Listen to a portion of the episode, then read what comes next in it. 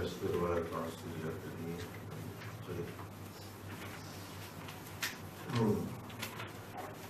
Mudah-mudahan kita dapat habiskan ini hari ini. Muka surat 34 Kita telah sampai di situ Muka surat 34 Baris yang keenam Daripada atas Huruf lebar Islam, iman dan Islam Apa hubungan Islam, iman dan Islam Atau sebaliknya Apa hubungan? Uh, dan apa perbezaan iman dan Islam. Uh, apakah perkataan iman dan Islam itu membawa maksud yang sama atau ada perbezaan di antara kedua-duanya? Jika dilihat kepada nas-nas Al-Quran dan As-Sunnah, anda akan dapati penggunaan dua perkataan ini ada kalanya sebagai dua perkataan yang sama artinya. Dalam istilahnya disebut ala sabil taraduf atau nisbah taraduf. Ada kalanya sebagai dua perkataan yang berbeda artinya. Dalam istilahnya disebut ala sabil tabayun atau nisbah tabayun dan ada kalanya pula sebagai dua perkataan yang bermasuk masukan artinya dalam istilahnya disebut ala sabil tadakhul menurut istilah ilmu mantiq hubungan di antara dua perkataan atau pengertian dipanggil nisbah. Jadi nisbah di antara dua perkataan iman dan Islam itu berdasarkan Al-Quran dan As-Sunnah. Sama ada nisbah taraduf dan tasawi atau nisbah tabayun dan ikhtilaf atau nisbah tadakhul dan umum khusus mutlak nisbah umum khusus min wajhi tidak dapat dibuktikan dengan Al-Quran dan As-Sunnah. Imam Al-Ghazali misalnya hanya menerima tiga, tiga bentuk nisbah sahaja untuk perkataan iman dan Islam selain umum uh, khusus min wajib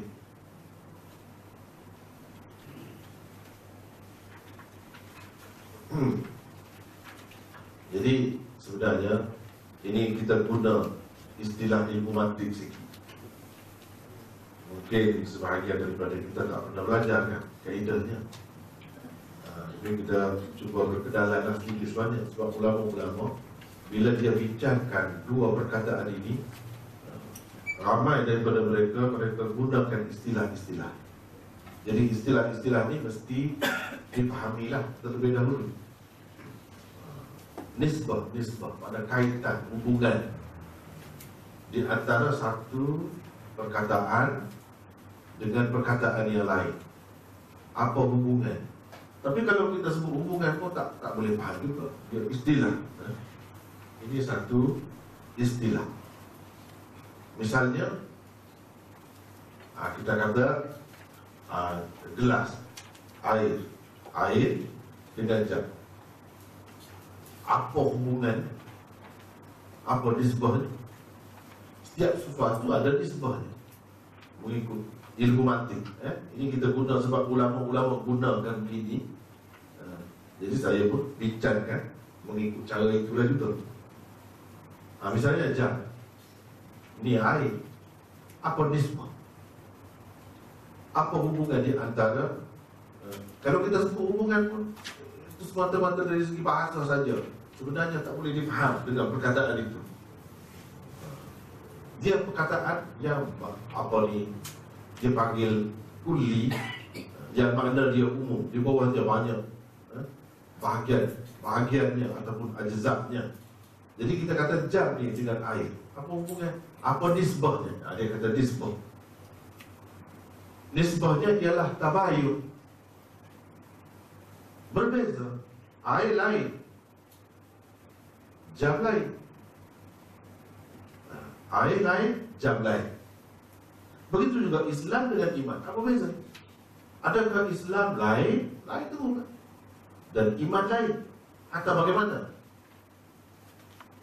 Kalau kita perhatikan dalam Al-Quran, kita akan dapati nisbah. Eh? Um, sebab saya rasa uh, elok juga kita berkenalan dengan cara ini sebab ulama-ulama pun selalu sebut benda-benda begini. Jadi kalau yang biasa-biasa itu sudah sudah selalu dah ikuti kan, kita ikuti cara lain sikit, cara lain sikit. Uh, jadi, hmm, apa begitu juga dengan benda-benda lain, kipas dengan dinding, lain, benda lain. Tapi kalau kita kata, eh, misalnya kita kata kasih dan sayang. Apa hubungan? Apa beza? Kasih sayang. Kasih dan sayang. Itu dia panggil nisbah taraduf. Sama maknanya. Kasih dengan sayang sama. Kita boleh tukar. Mana kasih, sayang. Mana sayang, ialah kasih. Jadi benda sama. Misalnya kita kata kawan dengan rakan. Sama. Itu dipanggil nisbah taraduf bukan tabayun. Kalau musuh dengan kawan itu berbeza. Itu tabayun, bukan taraduf. Musuh dengan kawan berbeza. Tapi kalau uh, kawan dengan rakan, kawan dengan sahabat itu sama ada perkataan saja lain. Maknanya sama, perkataan saja lain. Uh, misal itu contoh ya, contoh. Misalnya kita kata lagi dalam bahasa kita bahasa Melayu dulu kita perkenalkan supaya uh, lebih mudah lebih dahulu. Laut dan samudera sama. Nah, itu disebut dipanggil disebut taradur sama. Jadi adakah Islam ni nisbah dengan iman nisbah taradur artinya sama maknanya atau nisbahnya nisbah kelainan lain macam bintang dengan kipas Ha, itu yang kita nak pastikan. Ha, dua, dia ada empat macam nisbah. Empat macam nisbah. Satu lagi nisbah umum khusus mutlak. Ini yang diterima oleh ulama yang kata dia kajian mereka nisbah di antara iman dengan Islam ni kalau boleh pergi pun sejauh tiga saja nisbah. Yang keempat tak masuk.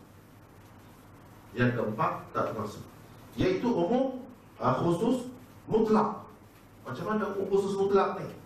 Kalau kita nak uh, sekadar contoh Dalam bahasa kita pun sebenarnya ada Tapi kita tak tak jelas Kita tak kata ini apa, ini apa ada pembahagian uh, Sebab kita tak guna kaedah itu Dan sebenarnya dari segi penggunaannya ada Misalnya kita kata kuih Kuih Karipak tu kuih kan tidak?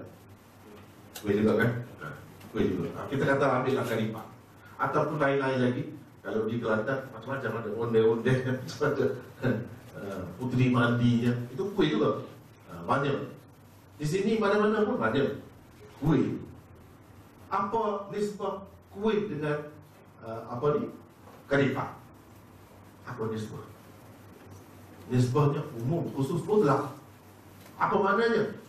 Kita boleh kata setiap karifah atau semua kalimah adalah kuih tapi tidak semua kuih adalah kalimah ha, itu ada dari segi ilmu logik eh? dari segi logik ha, banyaklah yang seumpama ini kita boleh kemukakan contoh ha, kalau umum khusus mutlak ni banyak ha, misalnya kita kata kenderaan dengan kereta kenderaan dengan kereta sama kereta tu kenderaan juga kan tapi ha, kita boleh kata semua kereta atau setiap kereta adalah kenderaan. Tapi tidak setiap kenderaan itu kereta. Ha, ini umum khusus mutlak. Nanti kita akan bincangkan uh, ulama tentang uh, nisbah ni antara iman dengan Islam itu masuk dalam yang mana ni. Sebab nisbah dia ada empat. setiap perkataan, setiap pengertian, setiap konsep bila dibandingkan dengan yang lain, dia tak boleh lari daripada empat ni saja. Sebenarnya, kalau mengikut ilmu logik, tak boleh lari.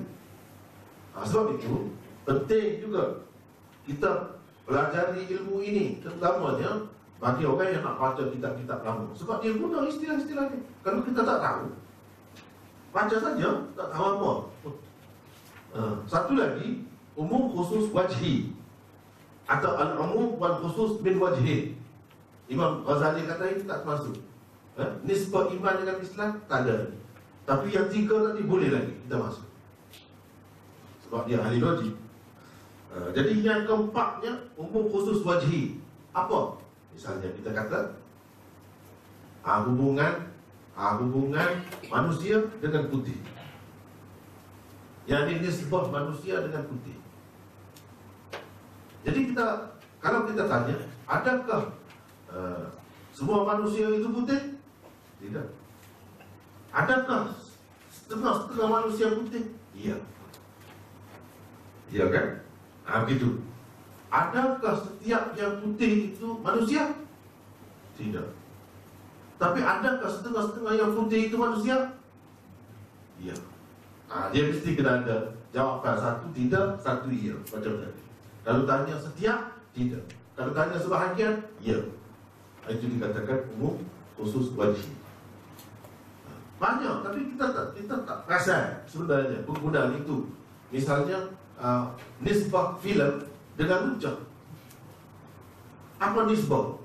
Kalau kita dalam fikiran kita tak perlu sebenarnya perkataan-perkataan itu alat saja. Eh? Filem dan runcah. Apa nisbahnya? Nisbahnya sama ke? Filem dengan ucapan tu sama mana? Seperti eh? seperti manusia dan insan. Tidak kan? Ada dia berbeza? Ah, berbeza, tapi berbeza macam mana? Adakah dia umum khusus mutlak seperti tadi? Setiap filem adalah lucah, tapi tidak setiap lucah itu bila? Tak ada. Tak termasuk tu kan? Ha, dia termasuk dalam satu lagi. Iaitu kalau kita kata, adakah setiap filem itu lucah? Jawabnya tidak. Adakah sebahagian filem lucah? Ya. Adakah setiap yang lucah itu filem? Tidak.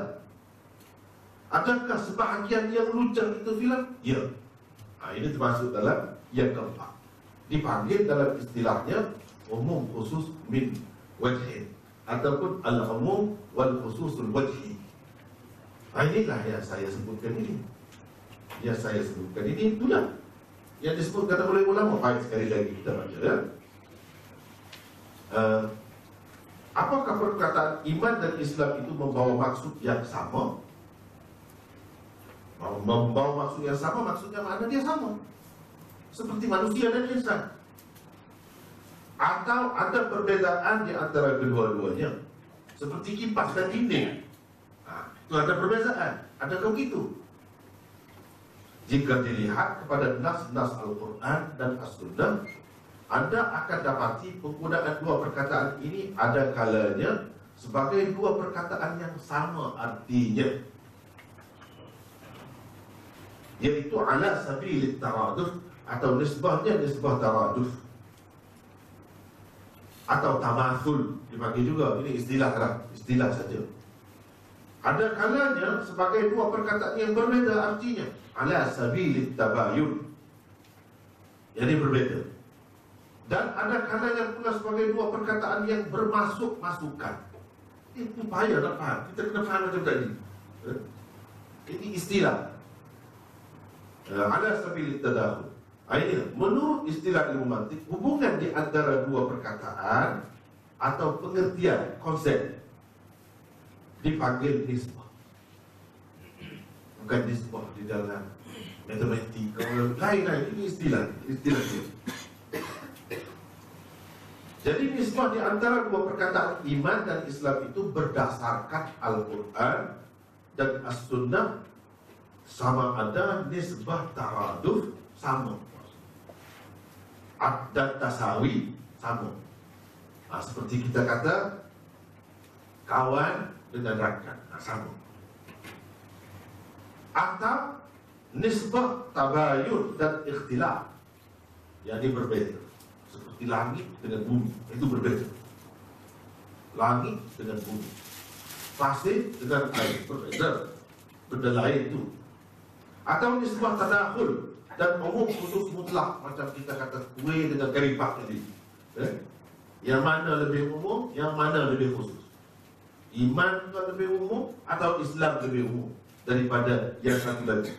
Ha, ini kena perhatilah mengikut ulama hubungan atau nisbah di antara iman dengan Islam itu dia boleh kita kata masuk dalam salah satu daripada tiga yang keempatnya tak boleh tak masuk tak masuk kalau mengikut eh, penilaian ilmu lagi tak masuk.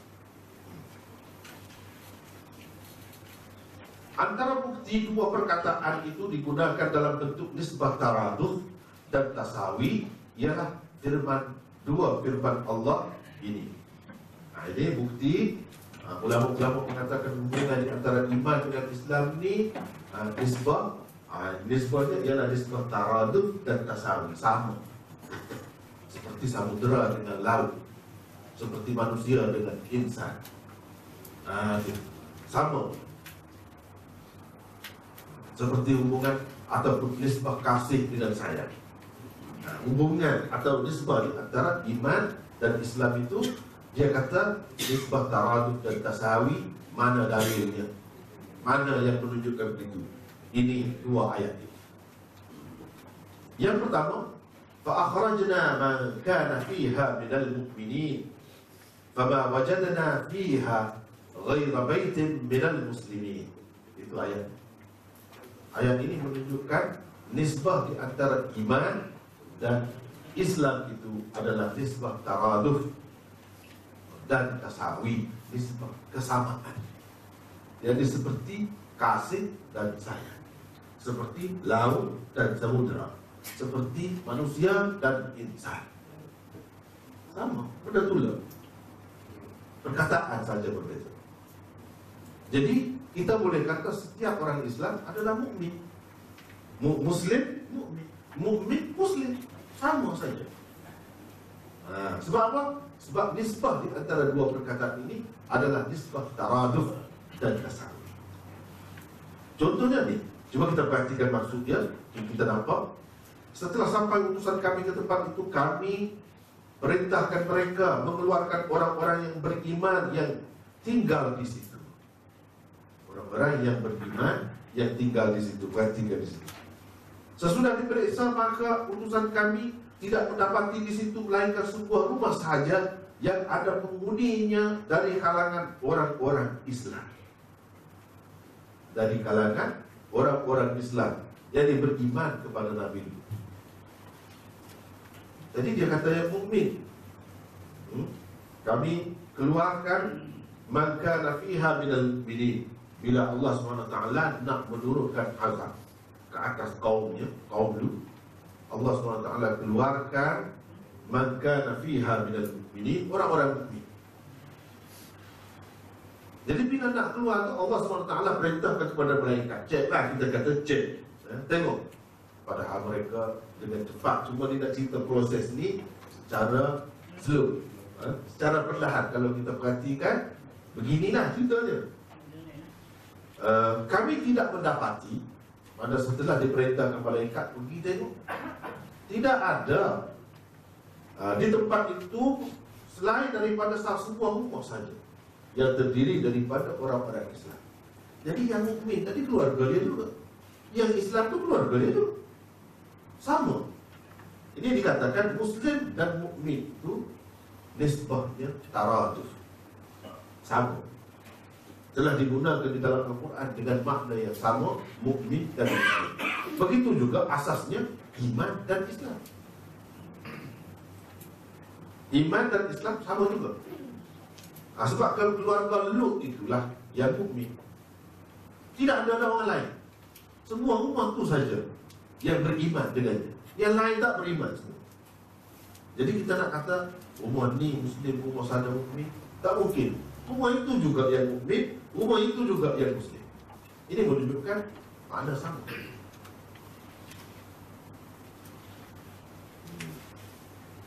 Kemudian ayat yang kedua waqala Musa ya qaumi in kuntum amantum billah fa'alayhi tawakkalu in kuntum muslimin wahai kaumku kalau sungguh kamu beriman kepada Allah maka hendaklah kamu berserah diri kepadanya jika betul kamu orang-orang Islam kalau sungguh kamu beriman kepada Allah itu disebut beriman.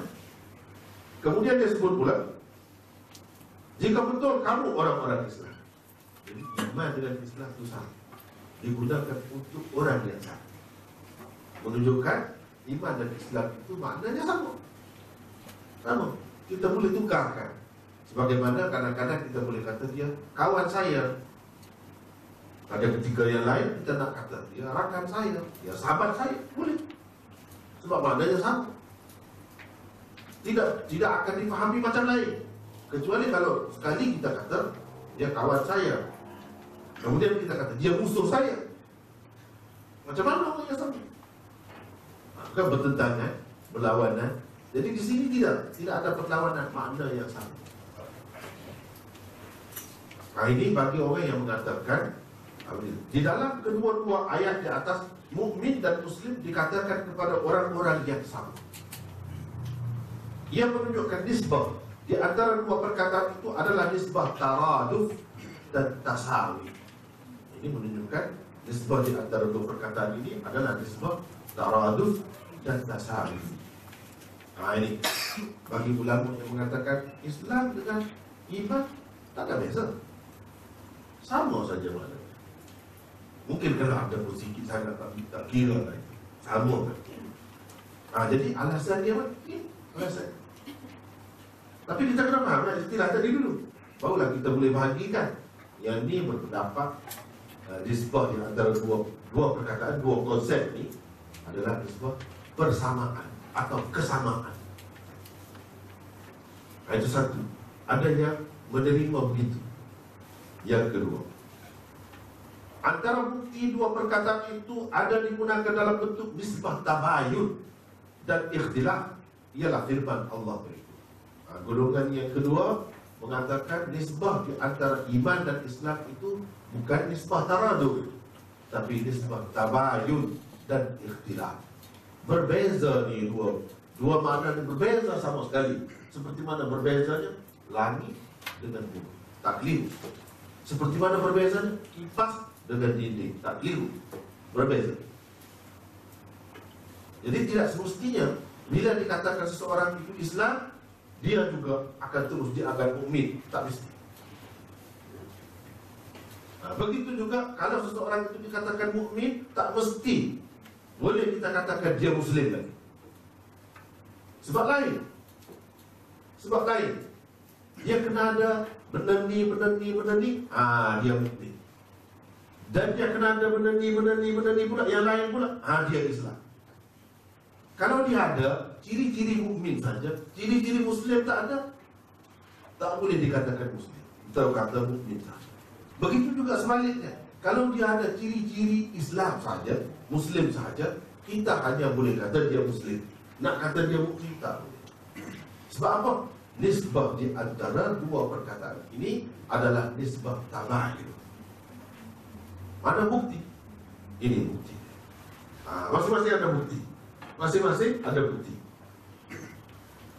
يا فرمان الله سبحانه وتعالى إني قالت الأعراب آمنا قل لم تؤمنوا ولكن قولوا أسلمنا ولما يدخل الإيمان في قلوبكم وإن تطيعوا الله ورسوله لا يلدكم من أعمالكم شيئا inna Allah ghafurur rahim ini antara ayatnya Orang-orang Arab berkata, kami telah beriman. Katakanlah, wahai Muhammad, kamu belum beriman. Jangan berkata demikian. Tetapi berkatalah sahaja, kami telah Islam. Larang kata beriman. Kamu kalau nak kata pun boleh kata, kami telah Islam. Maknanya ciri-ciri iman belum ada lagi pada kamu. Islam ada. Kamu boleh nak kata Islam. Dan jika kamu taat kepada Allah dan Rasulnya Zahir dan batin Allah tidak akan mengurangkan sedikit pun pahala amalanmu Kerana sesungguhnya Allah maha pengampun Lagi maha mengasihani Maksud iman di sini ialah membenarkan dengan hati Membenarkan dengan hati Kenapa dia Islam dan iman di sini jadi berbeza? Sebab maksud iman di sini ialah membenarkan dengan hati itu dinafikan. Kamu belum lagi beriman. Katalah saja, kami telah Islam. Sebab membenarkan dengan hati, Allah SWT tahu belum ada lagi pada mereka. Dakwaan Islam memang ada. Dakwaan Islam mungkin telah bersembahyang, telah berpuasa seperti orang-orang Islam. Tapi dia munafik, hatinya tak percaya. Iman kena percaya. Nah, ini menunjukkan berbeza. Islam yang melakukan amalan-amalan yang diajarkan oleh Islam dalam bentuk lahir. Lahir. Iman pula dalam bentuk keyakinan, kepercayaan. Itu beza. Nah, sebab itu dikatakan iman dan Islam itu dua maksud, dua makhluk yang berbeza. Jadi tak mesti kalau orang tu Ah, sebab itu Nabi SAW lebih senang kalau kita perhatikan dalam banyak hadis sahabat-sahabat kata dia tu mukmin. Kenapa kamu uh, tak bagi kepada dia juga? Dia tu mukmin. Islam Nabi atau Islam atau itu Nabi tak, tak suka kalau kita putuskan tentang seseorang itu mukmin. Sebab apa? Iman itu sifat dalam sifat hati. Mana kita nak tahu? Katalah saja Islam. Sebab dari segi zahirnya dia menyatakan dirinya sebagai Islam. Dia melakukan, melaksanakan mungkin beberapa perkara ajaran Islam. Katakan saja Islam. Nah, di sini menunjukkan iman dan Islam itu dua perkara yang berbeza. Berdasarkan ayat ini.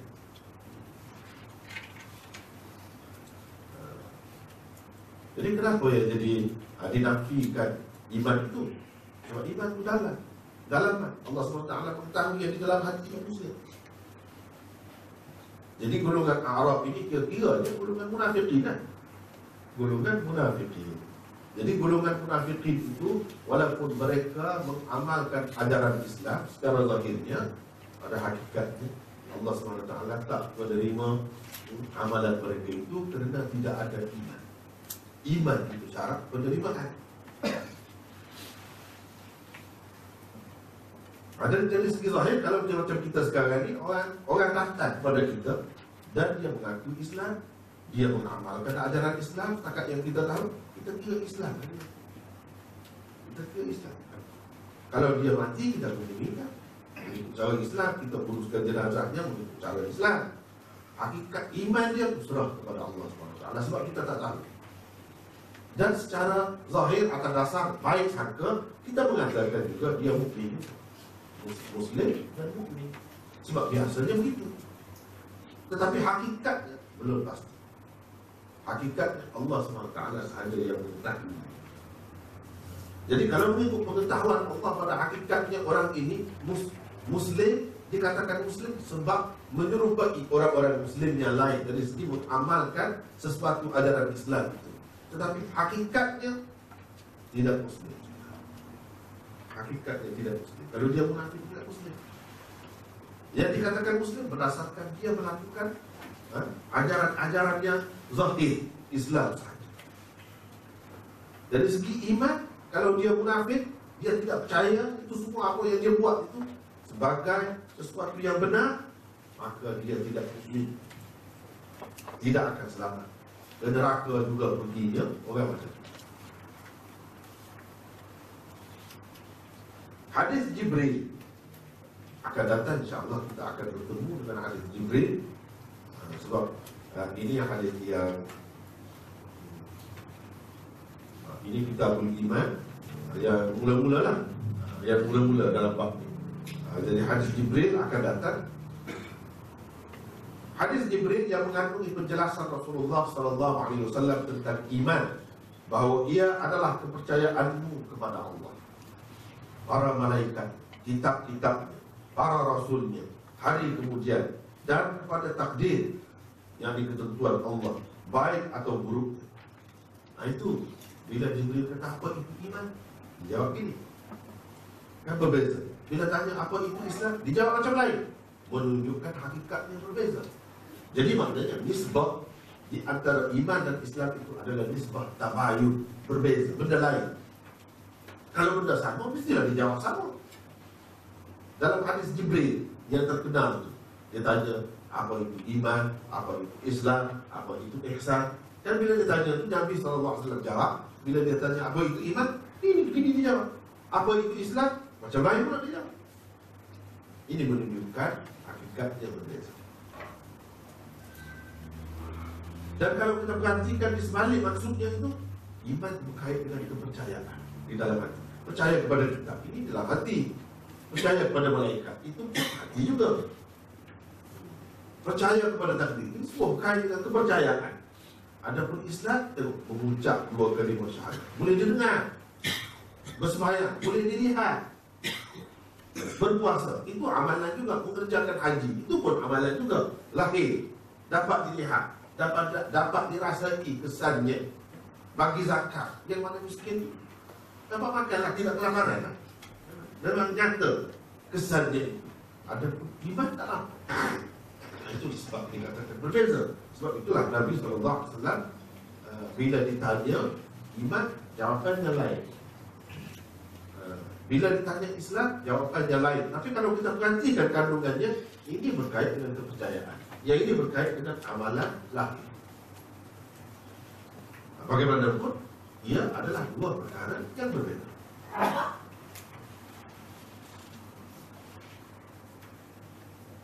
Nah, ini jelas menunjukkan nisbah di antara iman dan Islam adalah nisbah tabayun dan ikhtilaf. Tabayun dan ikhtilaf itu berbeza lah. Seperti air dengan jam, lain. Lain.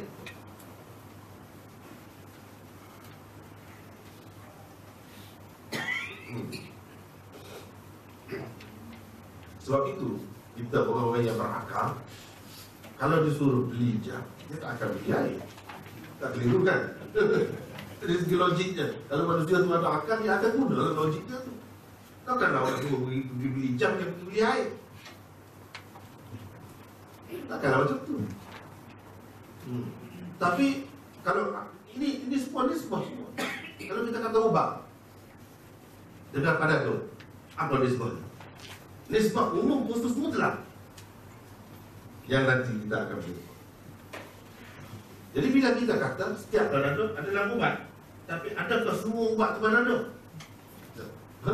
Sebahagian daripada ubat saja panadol Bukan semua ubat Itu sebab khusus mutlak Boleh jadi keliru Kalau kata uh, pergi beli panadol dia pergi beli ubat lain tapi itu ubat juga.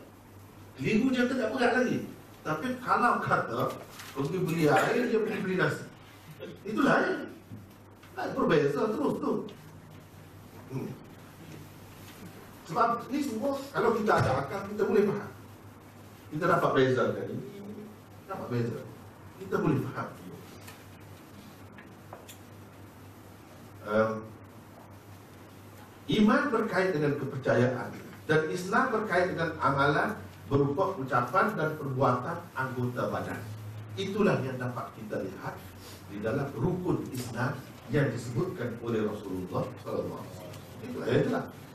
Berbeza. Antara bukti dua perkataan itu ada digunakan dalam bentuk nisbah tadahul dan umum khusus mutlak ialah sabda Rasulullah sallallahu alaihi wasallam Apabila ditanya, ayyul amal afdal? Apakah amalan yang paling utama?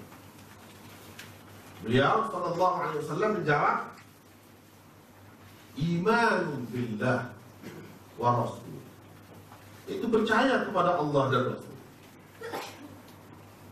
Apakah itu amalan yang paling afdal? Paling utama? Dia jawab percaya kepada Allah dan Rasul percaya kepada Allah dan Rasul. Pada ketika yang lain pula apabila ditanya, fa'ayyul islami afdal? Islam manakah yang paling utama? Beliau menjawab al-iman. iman. Jadi semua dia kan kadang-kadang kita tengok tanggungjawab ini apa bertentangan. Sebenarnya kalau kita belajar dengan cara yang betul dan kita faham nisbah nisbah tadi tak keliru. Oh ini dia guna nisbah ini di sini. Di sini dia guna nisbah ini. Di sini dia guna nisbah ini sebab alaihi wasallam dia orang yang bijaksana. Percakapan dia penuh dengan logik. Dia tak lari daripada keinginan. Jangan kita kata dia ikut, ikut perasaan dia ikut suka nampak bertentangan. Dia tidak sama sekali tidak bertentangan. Cuma ini dia cakap dalam dalam konteks. Ini dalam konteks berbeza. Nisbah ini baru akan wujud. Cuba berarti macam mana boleh jadi termasuk dalam nisbah tadakul atau nisbah umum khusus mutlak. Cuba di sini. Nisbah ini baru akan wujud apabila anda menerima iman berarti menerima dan percaya dengan hati saja. Itu iman. Terima dan percaya dengan hati saja. Tempat khususnya ialah di hati. Itu iman. Islam pula ialah mempercayai agama Allah yang dibawa Rasulullah dengan hati mengakuinya dengan lidah dan mengamalkannya dengan anggota badan. Islam merangkumi kepercayaan dan amalan-amalan lain semua sekali. Iman hanya percaya dengan hati saja. Ha, kalau kita pakai begitu, maka nisbah di antara Islam dan iman adalah nisbah umum, khusus, mutlak atau nisbah tadakhul. Nisbah tadakhul. Sama dengan kita kata tadi lah. Apa nisbah di antara ubat dan panadol? Nisbahnya tadakhul atau umum khusus mutlak. Yaitu setiap panadol termasuk di bawah ubat. Tapi tidak setiap ubat itu panadol. Tidak. Sama juga di sini. Setiap iman, setiap Islam adalah iman. Tapi tidak setiap iman itu Islam. Iman hanya kalau kita faham begini lah, kalau kita faham begini, iman itu dengan arti percaya dengan hati kalau percaya dengan hati merangkumi semua sekali Islam. Sedangkan Islam kena buat, kena ucap. Ini belum lagi baru percaya saja. Jadi kita kata setiap ha, setiap iman, setiap Islam adalah iman. Tapi tidak setiap iman itu Islam. Sebab tidak merangkumi lagi semua ciri-ciri. Ia hanya merangkumi ciri-ciri iman saja. Kalau kita kata iman itu sekadar kepercayaan sahaja. Sebab kita telah bincangkan sebelum pada ini kan, sebelum ini kita telah bincang. Ada ulama sunnah mengatakan iman itu hanya kepercayaan dengan pasif. Iman itu hanya percaya dengan hati. Membenarkan dengan hati. Itu iman. Tak termasuk perbuatan, tak termasuk ucapan. Kan sebelum ini kita sudah bincang. Jumhur ulama mengatakan iman ialah percaya dengan hati, membenarkan dengan hati, mengucapkan dengan lidah dan melakukan dengan anggota badan. Tiga. Jadi iman terdiri daripada tiga komponen. Yang termasuk dalam bahagian ini bukan yang kedua, yang pertama. Apabila kita kata iman hanya percaya dengan hati saja, membenarkan dengan hati saja. Baru dia jadi gini. Umum khusus mutlak. Kalau kita tak kata begitu, dia tak masuk dalam Tak masuk dalam Dia kena kembali kepada pelajaran kita yang lepas. Pelajaran kita yang lepas, mengikut ahli sunnah, dia terbalik kepada dua. Ada yang mengatakan iman hanya membenarkan dengan hati saja. Tidak ada buat, tak apa. Seseorang itu dia sudah sudah boleh masuk surga. Sudah boleh masuk surga. Tidak ada ucap tak apa. Kalau dia bisu dia tak dapat mengucap dua kali syahadat. Tak apa. Asalkan dia membenarkan dengan hati. Kalau dia mati dikira mukmin sudah masuk surga. Dia tak masuk neraka. Kalau katakanlah dia mau masuk Islam. Mau masuk Islam. Ini kan kita sudah bincang. Satu golongan lagi mengatakan iman itu ada tiga komponen. Ini pendapat yang kedua. Yang kita bincang sekarang ini, baru jadi begini, apabila dia terima pendapat yang pertama tadi bukan pendapat yang kedua. Pendapat bukan pendapat yang kedua, pendapat yang pertama. Di mana dia mengatakan iman hanya membenarkan dengan hati.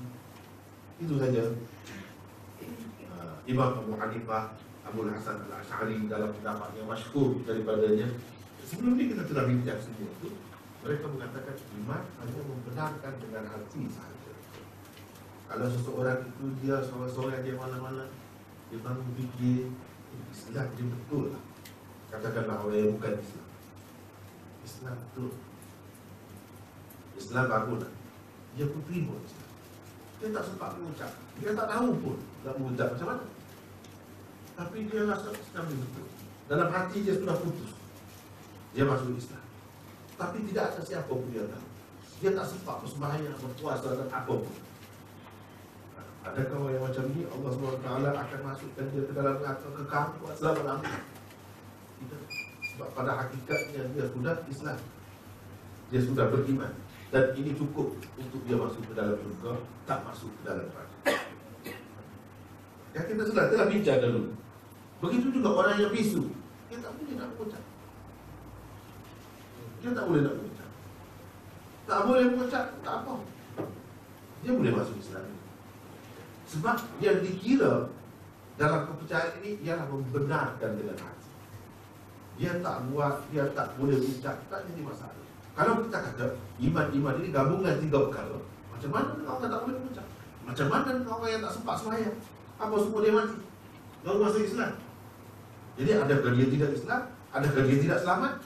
Dia akan timbul persoalan itu. Sebab itu mereka kata iman hanya satu saja. Tak ada tak ada banyak komponen dia juzuk-juzuk. Tak ada. Iman satu saja. Iaitu membenarkan dengan hati. Dalam istilah yang dipanggil iman itu basit, bukan murakab. Nah, ini yang kita kata hubungan iman dengan Islam ini ataupun nisbah iman dengan Islam ini adalah nisbah umum khusus mutlak kalau kita terima pendapat yang mengatakan iman itu hanya membenarkan dengan hati sahaja baru boleh masuk. Kali lagi itu bulan tapi mungkin tak apa-apa eh, sebahagian kita sebab tak biasa dengan kaitan mereka tapi cuba berhati fikir eh, berbulan kali akan ha, jadi disebab umum khusus mutlak seperti kita kata lagi banyak lagi contoh lain? Ibadat dengan salat apa disebut di antara ibadat dan salat nisbah umum khusus mutlak. Macam mana? Setiap salat adalah ibadat. Tapi tidak setiap ibadat itu salat. Betul kan? Betul kan? Tahu itu kan? Hmm. Zikir dengan tasbih. Apa disebut? Setiap tasbih adalah zikir. Tapi tidak setiap zikir itu tasbih. Ada. Banyak kan? Apa macam tu? Orang dengan Melayu Misalnya, misalnya Setiap Melayu adalah orang Tapi adakah setiap orang itu Melayu? Tidak? Ha, itulah yang dikatakan sebab umum khusus mutlak. Jadi di sini pun ada juga kalau kita mengambil kira satu pendapat hubungan atau disebut antara iman dan Islam termasuk dalam nisbah umum khusus mutlak.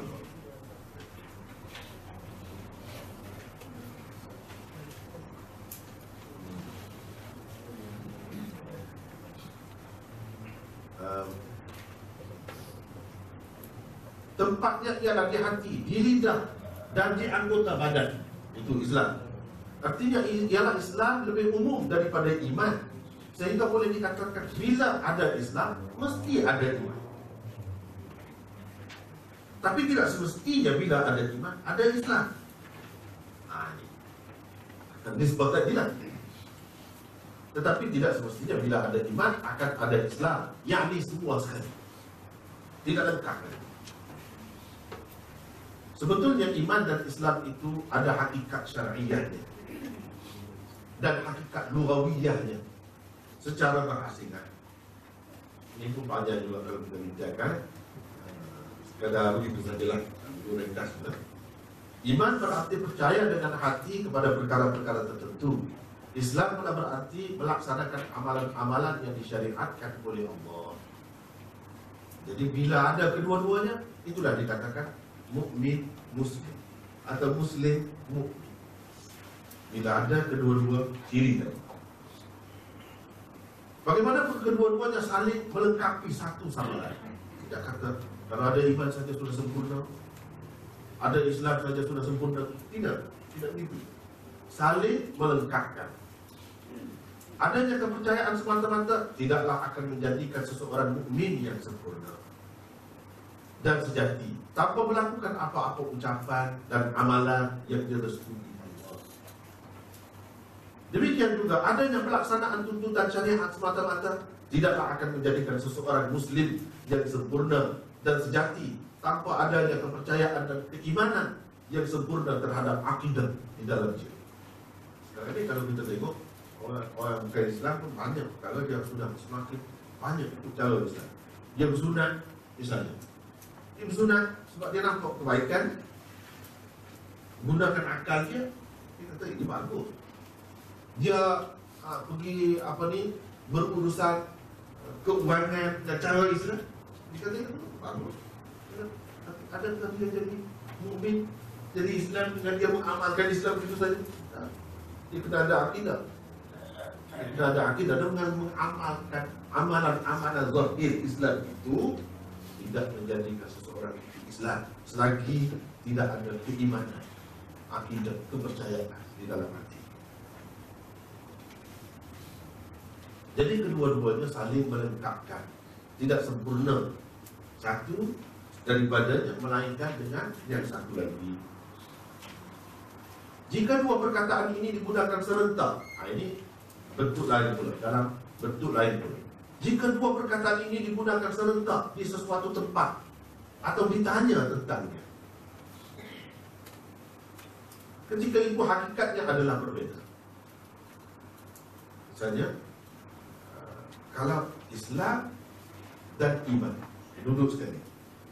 Dalam satu ayat, dalam satu hadis. Mana dia berbeza? Akan berbeza. Atau bila ditanya apa itu Islam? Jawab macam lain. Apa itu iman? Jawabnya macam lain. Seperti yang Rasulullah SAW jawab Dalam hadis Jibril.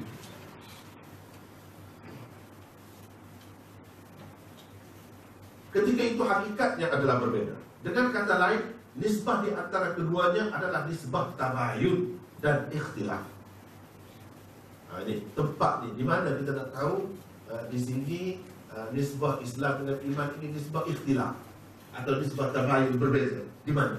Di sini. Apabila disebutkan sekali. Satu. Yang kedua, apabila ditanya secara berasing.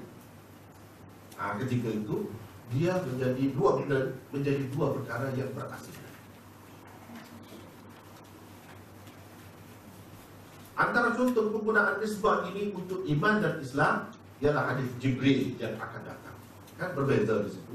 Bila tanya iman, dia kata gini-gini. Bila tanya Islam, dia kata gini, berbeza. Sebab itu berkait dengan pertanyaan. Berkait dengan pertanyaan.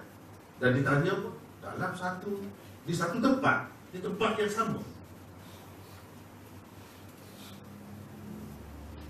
Jika dua perkataan ini tidak digunakan serentak di sesuatu tempat atau tidak juga ditanya tentangnya, ada kemungkinan juga kedua keduanya digunakan dalam bentuk nisbat tadahul atau umum khusus mutlak. Kalau tidak ditanya ataupun digunakan di tempat yang berlainan, tidak di tempat yang sama, ada kemungkinan ia dipakai dengan arti nisbah umum khusus mutlak. Nah, inilah yang dibincangkan. Oleh Hafiz Ibn Hajar di dalam Fathul Bari. Ini ada rujukan itu semua. Ini maknanya ulama bincang kita sini Setengah-setengah orang yang tak suka. Dia tak apa Apa. Bincang hadis Kemudian masukkan mantik Semua. Sebenarnya tidak begitu Mantik ni logik Perlu. Di mana-mana pun. Kita perlu guna. Dan ulama-ulama kita telah menggunakan itu terlebih dahulu Ulama hadis pun Dia guna juga. Bukan ulama hadis ni kosong daripada logik tidak. Mereka tetap menggunakan logik ilmu logik free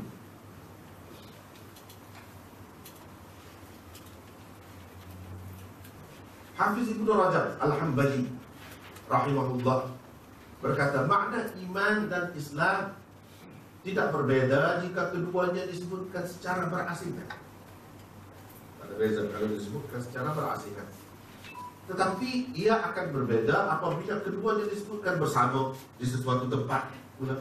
Tapi tak dia tak dia Hafiz Ibn Hajar kata kalau disebut di satu tempat lain. Ini sebaliknya pula. Masing-masing pandangan. Tetapi ia akan berbeda apabila keduanya disebutkan bersama di sesuatu tempat. Kata Hafiz Ibn Rajab seterusnya. Fal iman wal Islam kasmil faqir wal miskin. Iftaraqa wa idza iftaraqa ijtama'a. Ah, itu katanya. Bermaksud perkataan atau pengertian iman dan Islam itu seperti perkataan dan pengertian fakir dan miskin fakir dan miskin. Kalau kedua-duanya disebutkan bersama, hakikat kedua-dua keduanya akan berbeda. Kalau disebut bersama, hakikatnya jadi lain. Dan kalau kedua-duanya tidak disebutkan bersama, maka keduanya boleh bermasuk-masukan.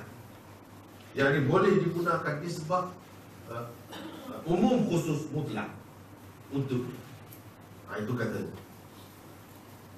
Maksud beliau ialah disebab tadahul boleh berlaku di antara kedua-duanya.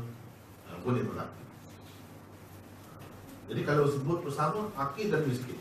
Innama sadaqatu lil fuqara wal masakin. Ada yang disebutkan. ha, apa ni? Bersama pada tempat yang sama. Maknanya berbeza tapi kalau disebut terasingan boleh jadi maknanya sama.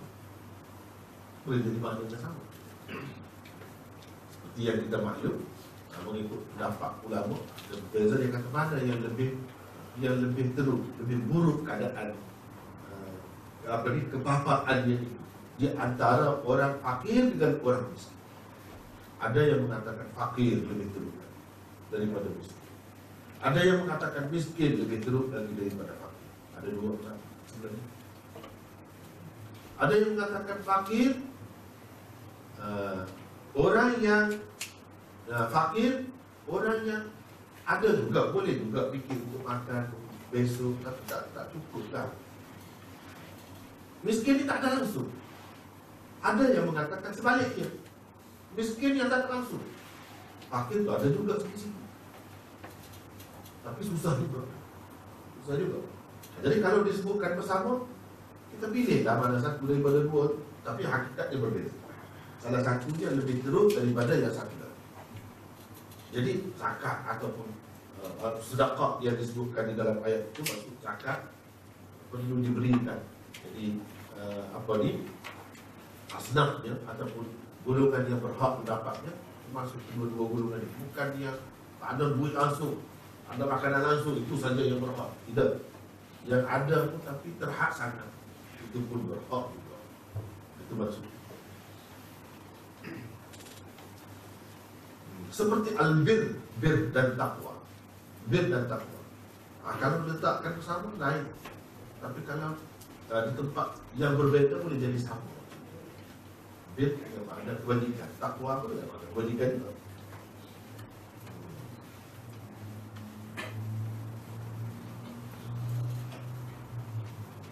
Ha, inilah ha, yang disebutkan oleh uh, apa ni Hafiz Ibn Rajab Al-Hambali uh, di dalam uh, apa ni apa dapat dia.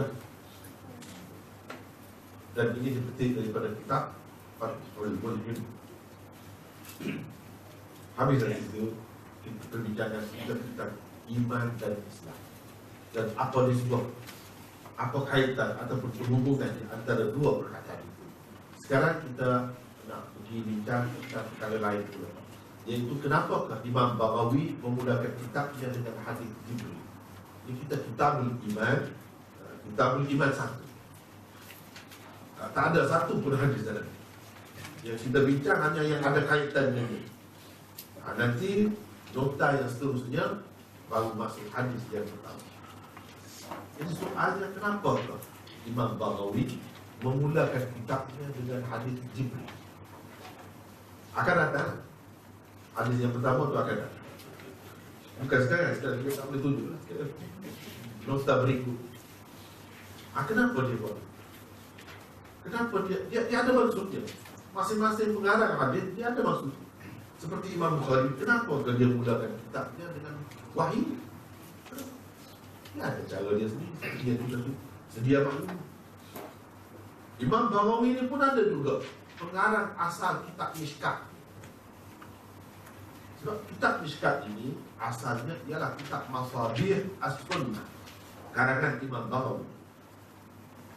Lama selepas itu ditokok tambah dan diperbaiki diperbaiki ada sini oleh Khatib Tabrizi ini pengarang kitab Mishkat ini.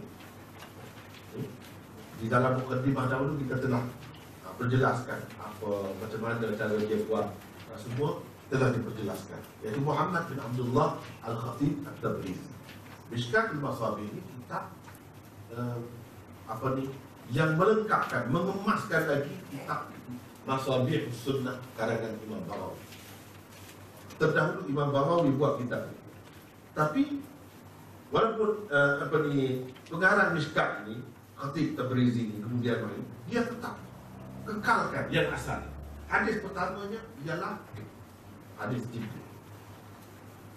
Dalam mukaddimah dia dia letak uh, innamal a'malu binniyat. Itu hadis. Tapi bukan hadis yang pertama.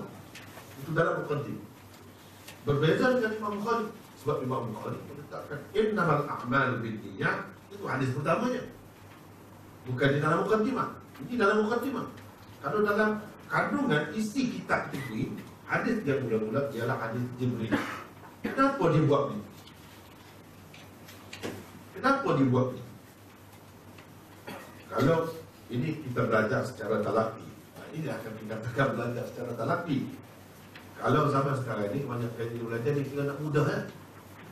Dia reka Dia temu sana ambil sana ambil sini ya? Begitu caranya Orang zaman dahulu tidak begitu Tidak banyak ikan dia mengaji pun semua dua yang tak tapi tiap-tiap sepat tiap-tiap patah perkataan dia bahas itu dia jadi kemas. Dan pengarang dia tulis pun setiap dia buat dia ada maksud. Bukan saya saja bukan saja saya cuba tengok kalau Bukhari buat. Satu setiap satu hadis ini dia ada maksud. Setiap satu bab bab ini bab dia ada berkaitan ada kesinambungan. Berbeza dengan orang kemudian. Dia tak mudah mudah tak jelas orang zaman dahulu tidak. Dia buat Memang nak, nak faham Kena ilmu banyak. Kalau tak ada ilmu banyak Tak ada persediaan tak akan faham. Sebab itu kalau kita baca Bukhari misalnya Kita baca terjemahan misalnya Tak tahu apa. Apa beza dengan kitab lain? Uh, Sebab itu kita kena baca syarat Sebab itulah syarat Macam Bukhari Seratus lebih syarat Kenapa tak habis-habis Apa ni ulama-ulama kemudian membahas Terlalu seni terlalu halus cara penyusunan. Sebab itu di, diakui seluruh dunia. Diakui oleh semua ulama. Sebab memang unik. Memang unik. Miskat ini pun semakin banyak. Cara dia semakin banyak. Hari demi hari. Tapi dia jauh lah beberapa ratus tahun daripada yang Bukhari kemudian dia. Tapi masing-masing yang bilang dia ini kita ini istimewa. Jadi sebab itulah kalau kita belajar hadis di dia di Pakistan kita tak akan dibenarkan belajar Quran Sita sebelum kita mempelajari Mishkat. Mishkat adalah ada tangga pertama untuk belajar hadis yang lebih tinggi. Dan Mishkat adalah satu kitab yang merangkumi semua bab. Bukan seperti setengah-setengah uh, kitab hadis yang peringkat bawah macam bulu bulbara. Itu dia berkait dengan fiqh, berkait dengan syariat. Dia tidak tak ada masalah akhlak, masalah fitan eh, fitnah akhir zaman ada eh, ah, tidak ada manakib eh, manakib kelebihan sahabat ni sahabat ni ah, tak ada. Yang ada hukum. Sama juga dari Riyadhus Salihin. Memang popular tapi dia hanya mengandungi hadis-hadis ada saja. Akhlak saja. Dia tidak ada hukum dan akidah tak ada. Tidak ada khusus. Tapi berbeza dengan miskat ini. Sebab Mishkat adalah kitab hadis yang dipanggil Jami' Yang merangkumi, ada semua dalam Ada semua. Tapi dia peringkat bawah daripada sunan sita. Bukan setara sunan sita. Dia pun ambil daripada sunan sita juga. Bahkan pasal yang ketiga seperti kita telah jelaskan sebelum ini uh, Dia ambil di luar daripada sunan sita. Seperti uh, Su'abul Iman Imam Bayhaqi Musnad Razi Dan lain-lain dia ambil. Dia buku dalam pasal yang ketiga. Pasal yang ketiga tu asalnya Bahawi tak ada buat. Dia tahu ha, Itu uh, perbezaannya. Untuk uh, memperkenalkan kepada kita Taraf kedudukan hadis-hadis itu berbeza. Pasal yang pertama kedudukannya tinggi sangat. Pasal yang kedua kurang sangat. Pasal yang ketiga kurang sangat. Tapi banyak juga kita dapat panduan daripada Dari segi sanadnya mungkin tak Tapi kita cuba kenali macam mana hadis itu macam mana sifat-sifat itu tujuannya? Ya ada tujuan. Kalau kita tak pernah baca hadis eh, hadis untuk kita tak tahu macam mana ciri-cirinya. Jadi dia nak perkenalkan semua bentuk warna kepada kita. Warna-warna hadis. Supaya bila kita biasa, kita belajar sunnah sitah pula, lagi kemas.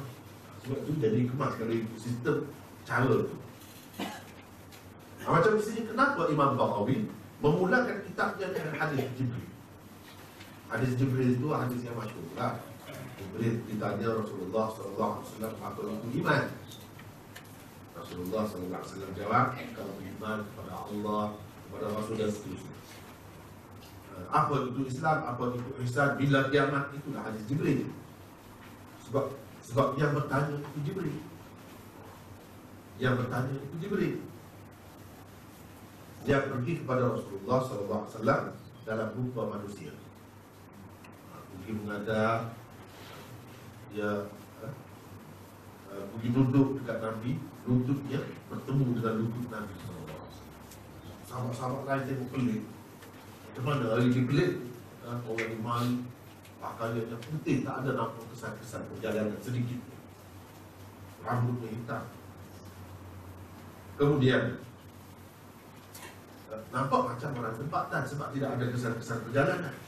Tetapi tidak ada siapa pun di antara kita yang kenal. Ha, itu yang tadi. Dia tanya satu. Nabi SAW jawab, sama-sama dengar. Ha, ini hadis dipanggil hadis Jibril. Atau Ummul Ahadith, ibu segala hadis. Ummus Sunnah dipanggil juga. Menurut Allama At-Tibi, Qadhi Iyad, Mulla Ali Al-Qali dan Al-Muhaddith Al-Syeikh Abdul Haq Al-Dihliwi Sebabnya ialah hadis ini merupakan ummus sunnah Ini sebab Kenapa dia mulakan dengan hadis itu? Sebab hadis Jibril adalah ummus sunnah Ibu sunnah Yang lain-lain pecahan dia saja Yang ibu segala-galanya Ini terletak di sini pada hadis ini. Uh, At-Tibi At-Tibi ni Dia guru kepada pengarang Mishkat Mishkat Imam Sabi ni Muhammad bin Abdullah ni anak murid Tapi dia lah yang suruh uh, Apa ni pengarang Mishkat ni susun kembali Perbaiki uh, Kandungan Masabi Sunnah Dia lah yang suruh Kemudian bila anak murid dia selesai buat Susun Mishkat Dia syarah Guru syarah kitab yang ditulis oleh anak itu.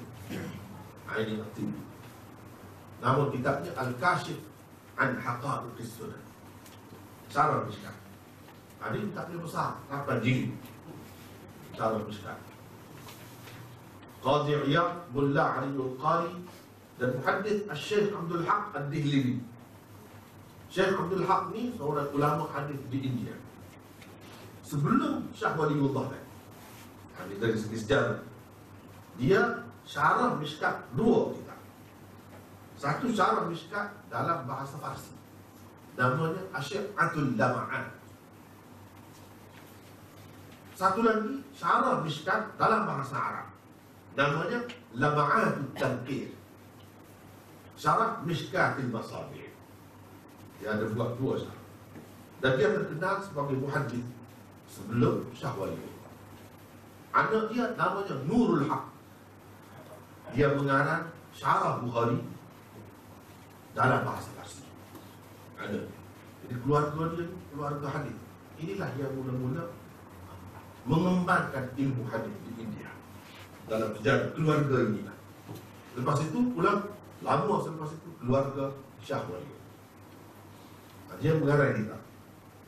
Kitab dia dengan saya pun ada.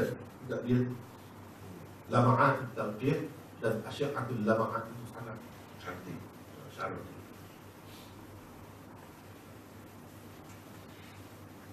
Nah, jadi sebabnya ia merupakan umus sunnah.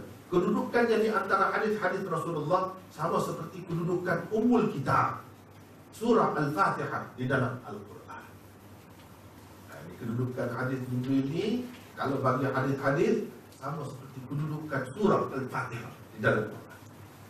Kalau Fatihah itu dipanggil umul kitab, umul kitab maksudnya umul Quran, ibu kepada kandungan Al-Quran yang seterusnya maka ini adalah ibu kepada hadis-hadis yang lain. Semua kita kena perhati. Kalau kita perhati semua termasuk situ lah. Semua termasuk.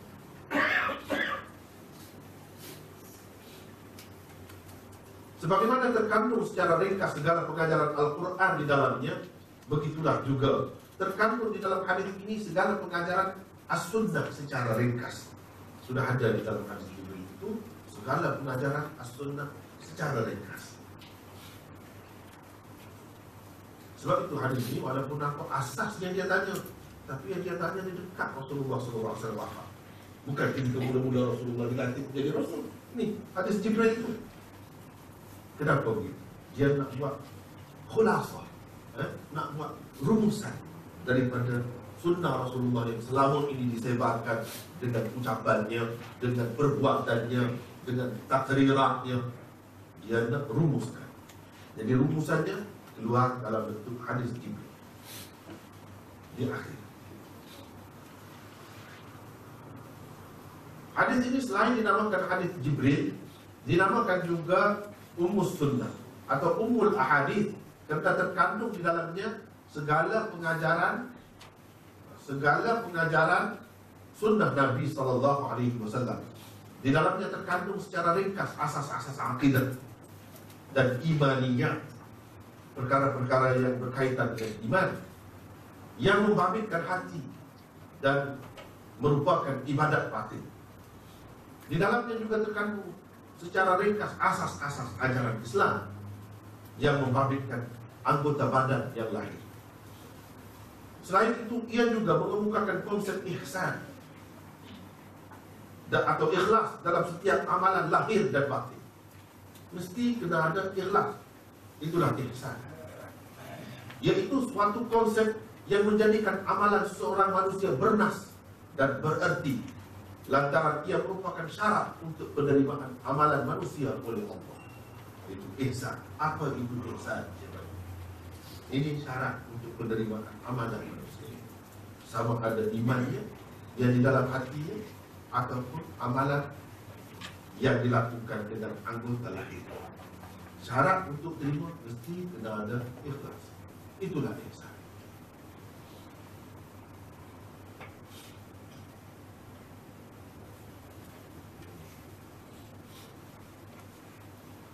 Jika diperhatikan dengan cermat akan tertib yang dibuat Imam Bahawi dan dituruti pengarang Mishkat, nescaya kelihatanlah kedudukan hadis innamal a'mal bin niyat yang tersebut sebelum ini sebagai kedudukan. Bismillahirrahmanirrahim.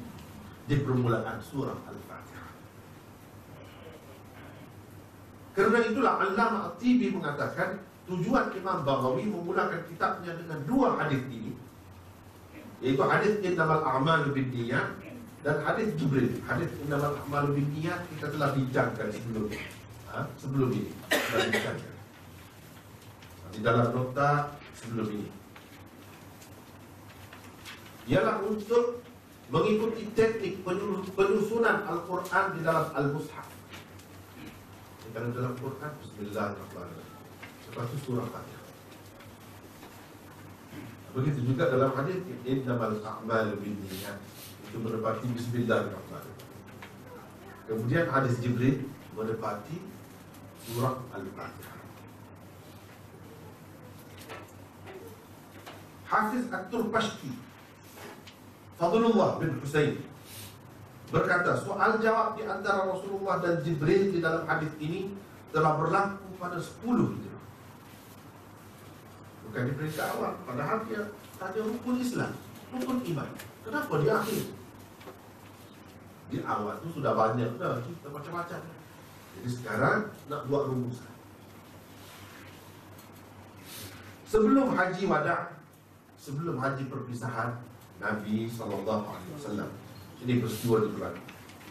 Ketika mana period penurunan wahyu hampir berakhir dan hukum hakam syariat sudah hampir sempurna. Ketika itulah peristiwa ini berlaku. Peristiwa di dalam hadis Jibril yang akan datang dalam nota seterusnya. Nah, di sini tak ada lagi hadis. Tujuannya ialah supaya hukum hakam, peraturan dan panduan hidup yang telah diberikan secara terperinci sebelum itu disimpulkan dalam bentuk khulasah dan rumusan. Khulasah bagi sesuatu ada kalanya disebut sebelumnya. Ada kalanya pula dikemukakan selepasnya. Jadi rumusan ini kadang-kadang dibuat dahulu. Kadang-kadang dibuat kemudian. Nah, ini macam-macam cara. Nah, di sini dia buat. Kalau di dalam sejarah Rasulullah SAW, rumusan kepada pengajaran sunnah diletakkan di akhir. Sebab sebab kita boleh tahu mana intipati, mana intisari ini yang akhir. Sebab itu kedudukan hadis ini sangat hadis selepas ini hadis Jibril itu sangat penting kedudukan. Sama seperti kalau dalam Quran kedudukan Al-Fatihah, surah Al-Fatihah. Di dalam Fathul Mulhim pula tersebut bahawa mungkin juga peristiwa ini berlaku selepas Haji Wada Bukan sebelum, tapi selepas. Kerana tersebut di dalam setengah-setengah riwayat perkataan fi akhiri umrin Nabi jadi di akhir hayat Nabi sallallahu alaihi wasallam. Jadi peristiwa ini berlaku di akhir hayat. Di akhir hayat ini biasa-biasanya kalau disebutkan hmm, tentang cinta-cinta lain selepas haji wada itu di akhir hayat. Mungkin kalau kita kata sebelum Haji Wada pun itu Sudah akhir sangat itu Sudah akhir sangat Jadi rumusannya dibuat kemudian. Dibuat kemudian. Tetapi yang kemudian itu Imam Bawawi ambil letak di hadapan. Dalam peristiwanya, dalam sejarahnya, dalam kenyataannya Hadis itu di akhir. Tapi dalam susunan kitab ini Hadis itu di awal. Hadis itu di awal. Sebab di situ sebenarnya kedudukan. Hadis yang lain-lain seterusnya adalah perincian tentang hadis Jibril. Itulah perincian tentang iman perincian tentang Islam perincian tentang ihsan dan perincian tentang kiamat hidup dunia dan hidup selepas kehidupan dunia ini macam mana. Itulah semua.